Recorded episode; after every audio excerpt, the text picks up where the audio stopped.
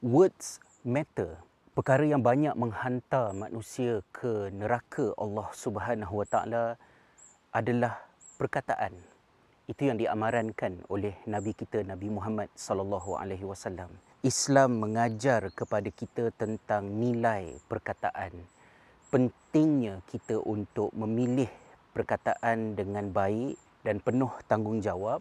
Kita boleh tengok contoh di dalam Al-Quran bagaimana Allah bila mana perkataan ra'ina disalahguna oleh musuh-musuh pada ketika itu lalu Allah memerintahkan supaya perkataan itu ditinggalkan dan digantikan dengan perkataan unzurna agar tidak terbabit di dalam kekeliruan dan konotasi beracun yang wujud di dalam salah guna perkataan tersebut. Begitu juga di dalam Al-Quran, Allah ingatkan kepada kita bahawa sebahagian daripada tuntutan takwa adalah apabila kita bercakap hendaklah kita bercakap dengan perkataan yang sadida. Sadida merujuk kepada sad ataupun empangan yang sifatnya adalah membendung sesuatu yang tidak perlu daripada dilepaskan dan menghimpun apa yang perlu dihimpunkan daripada berlaku kekurangan.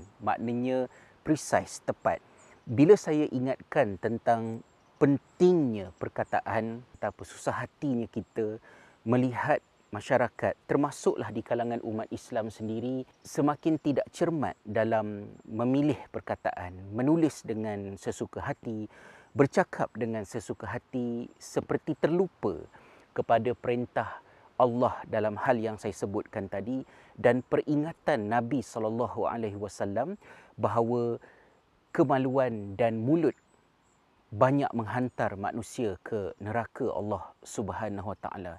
Words matter bukan hanya dalam interaksi di media sosial tetapi dalam kehidupan real kita, kehidupan offline kita di dalam keluarga kita dengan anak-anak, uh, suami isteri. Kita tidak boleh sesuka hati nak cakap apa cakaplah oleh kerana kita sedang emotional, kita sedang Uh, sedih, kita sedang irritated, kita sedang uh, lupa untuk mengawal diri kita, maka kita cakap je apa kita nak cakap, kemudian kita minta maaf. It, it doesn't work like that. Perkataan berbahaya. Walaupun penderaan akan sampai ke tahap perundangan itu dia menjadi sangat serius bila mana ia berbentuk fizikal tetapi betapa banyak kemusnahan yang terjadi bila mana kerosakan penganiayaan penderaan tekanan datang dalam bentuk perkataan.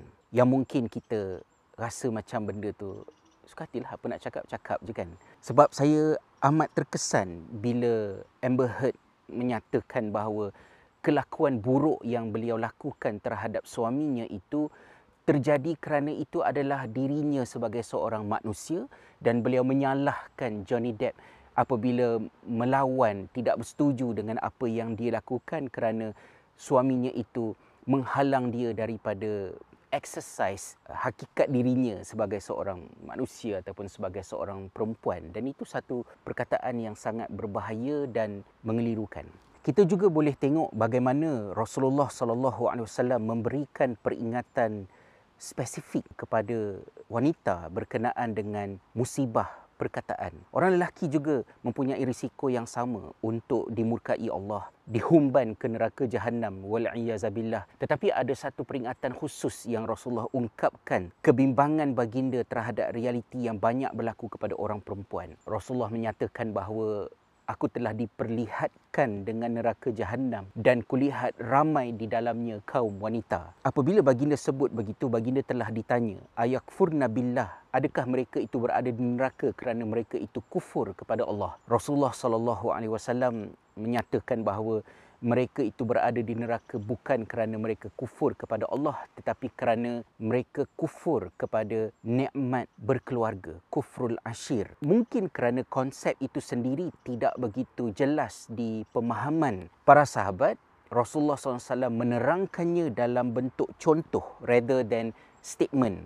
Ya Rasulullah SAW mengatakan bahawa yang dimaksudkan dengan kufur nikmat berkeluarga, bersuami itu ialah apabila seorang wanita itu bila mana suaminya melakukan pelbagai kebaikan tiba-tiba ada satu benda tak betul, satu benda salah, kurang yang dilakukan oleh suami lalu isterinya berkata ma raaitu minka khairan qat.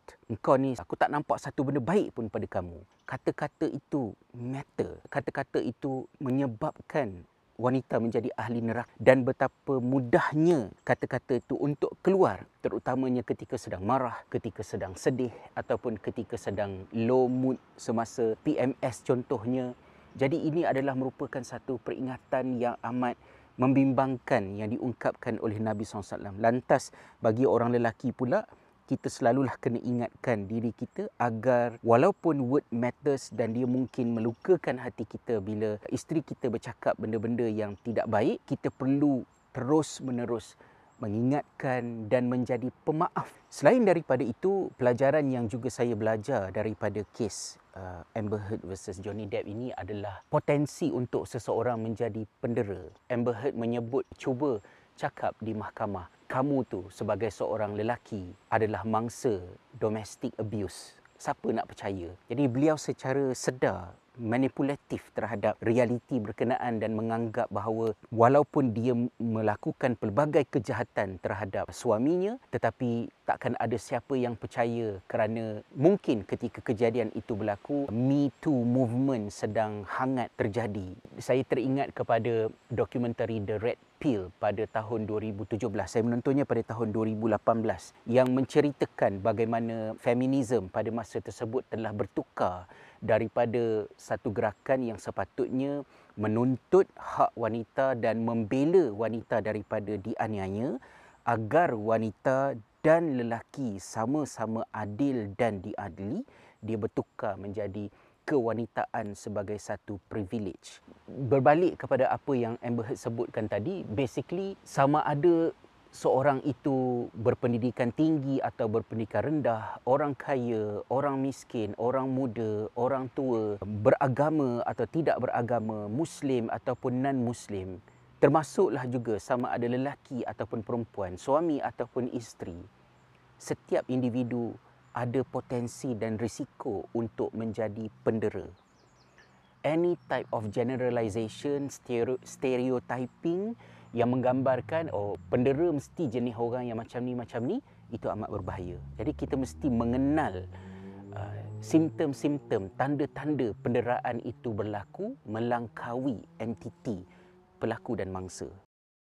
Rasulullah sallallahu alaihi wasallam juga ada mengingatkan kepada kita tentang malu bahawa semua nabi memberikan peringatan tentang perkara yang sama. Jika sudah tidak ada rasa malu, buatlah nak buat apa pun ikut suka hati kamu. Kerana malu harus berfungsi untuk menjadikan kita kalaupun kita buat dosa, kita tidak melakukannya secara terbuka kerana kita tahu ialah satu benda yang tidak elok. Satu perkara yang begitu berat untuk kita saksikan ialah bagaimana penipuan berbohong yang kontradik each other dalam tempoh satu minit. Tadi cakap ini, kemudian dah cakap yang lain pula dilakukan secara terang-terangan. Apatah lagi under oath di dalam mahkamah satu benda yang tidak tergambar di fikiran saya. Sebab itu saya rasa kalaulah ada seribu akhlak baik yang kita nak didik diri kita dan khususnya sebagai ibu bapa kepada anak-anak kita didiklah dengan sifat malu.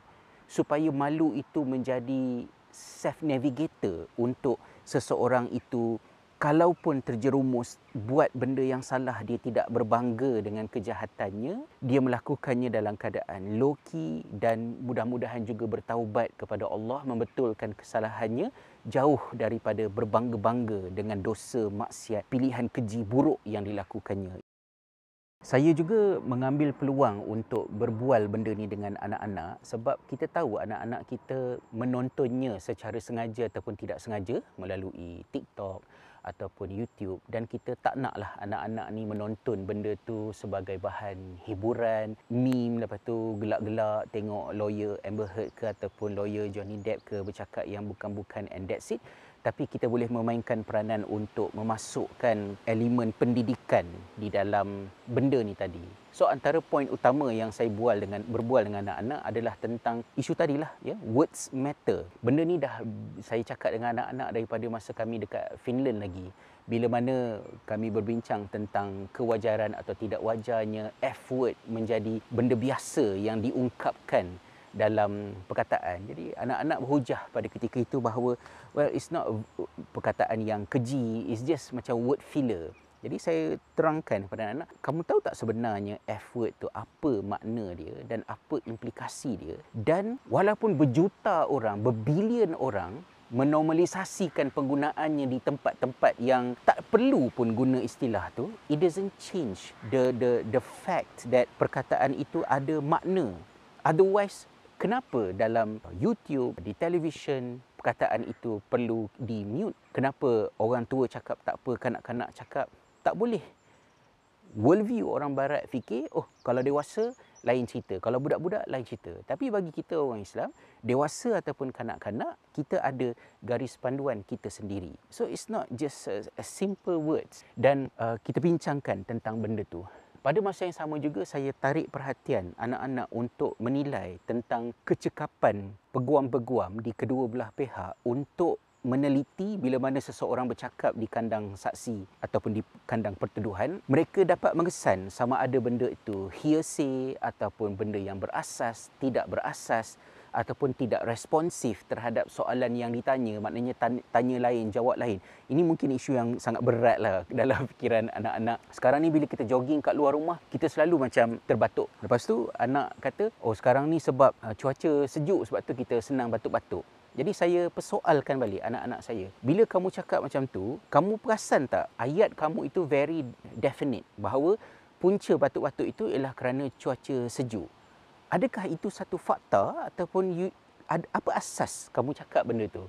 Ada ada kajian ke berkenaan dengannya? Bagaimana kalau seseorang itu batuk-batuk kerana polen, sensitif kepada debunga jangan uh, sesuka hati untuk bercakap melainkan you actually know sebab setiap perkataan akan dipertanggungjawabkan di hadapan Allah taala. In order to differentiate between hearsay or not, peguam itu perlu cekap memahami makna dan hala tuju perkataan. This is not something easy tapi you kena train your brain in order to be able to use words properly and it matters not only for exam but actually for your life. Saya kongsikan dengan anak-anak kisah bagaimana ketika saya di tingkatan 6 sekejap, STA 1 sebelum fly pergi Jordan dulu, saya belajar subjek mantik dan di dalam subjek mantik tu antara topik awal yang kami sempat belajar ialah tentang at-ta'rif. Bagaimana mendefinisikan sesuatu. Bahawa definisi sesuatu, takrif sesuatu dia mesti ada karakter jamik dan manik. Jamik maksudnya dia mesti menghimpunkan semua elemen yang perlu ada di dalam takrifan tersebut. Maniak pula dia bermaksud mesti menghalang daripada benda yang tidak berkenaan daripada termasuk di dalam takrif tersebut. Benda yang sama juga saya pernah belajar dalam subjek English 2, English 102 masa belajar kat Jordan dulu. Saya bagi contoh pada anak-anak, misalnya pencil, how you define pencil. Jadi anak-anak pun fikirlah macam, oh pencil ni adalah alat tulis. Okey, good. Dia adalah satu alat tulis. Bolehkah melukis? Ada perbincangan kat situ kan. Dia adalah merupakan satu alat tulis yang diperbuat daripada kayu. Betul ke? Bagaimana pula dengan pensel mechanical? Kita nak masuk kan? Apa yang menjadikan pensel-pensel? Adakah kerana uh, batangnya kayu ataupun kerana uh, warnanya penulisan itu adalah dihasilkan oleh bahan tulisnya iaitu karbon. Jadi perlukah karbon dimasukkan sebagai elemen yang perlu ada dalam takrif? So it's, it's not easy. Jadi bila you buka kamus, you kena appreciate bahawa setiap perkataan itu very precise. It's not easy to define something. So bila mana setiap perkataan itu ada the whole world effort to put one word accurate untuk memaksudkan satu benda tu dan use it appropriately. Kadang-kadang mereka tak perasan mereka guna istilah-istilah berat yang implikasinya besar. Contohnya bila rasa macam sedih sikit, oh depressed, uh, kemurungan. Depression is a huge word. Kalau misalnya parent suruh kemas meja sikit, ayah ni OCD lah. OCD is is a disorder. I'm I'm having my PTSD. PTSD is a huge word. Ada the whole science behind it. So be careful. Jangan suka-suka nak guna perkataan. Semua bila kita menggunakan perkataan itu dengan sewenang-wenangnya tanpa memberi nilai terhadap maksud sebenarnya, ia menyebabkan pesakit mental sukar untuk dihormati cabaran yang mereka hadapi dan menerima rawatan. Walau apapun akhirnya keputusan verdik yang akan di dikeluarkan oleh juri berkemungkinan pada hari ini ataupun tak tahulah. Apa yang pastinya dalam kes Johnny Depp versus Amber Heard ini 100% bukti sebagai sandaran kepada dakwaan, pertuduhan dan pembelaan masing-masing dibentangkan di mahkamah dan kita boleh menontonnya. Kita mesti mampu untuk mengesan bila mana seorang itu menipu atau bercakap benar. Allahumma arinal haqqa haqqa warzuqna tiba'ah wa arinal batila batila warzuqna ijtinabah. Ya Allah, tunjukkanlah kepada kami perkara yang benar itu sebagai benar dan rezekikan kepada kami untuk mengikutinya dan tunjukkanlah kepada kami kebatilan itu sebagai kebatilan dan rezekikanlah kepada kami untuk menjauhkan diri daripadanya. Cuma apa yang menjadi kebimbangan saya ialah mengenang kembali filem Don't Look Up kerana filem itu memberitahu kepada kita bahawa kita sedang hidup di zaman yang menang adalah kebodohan.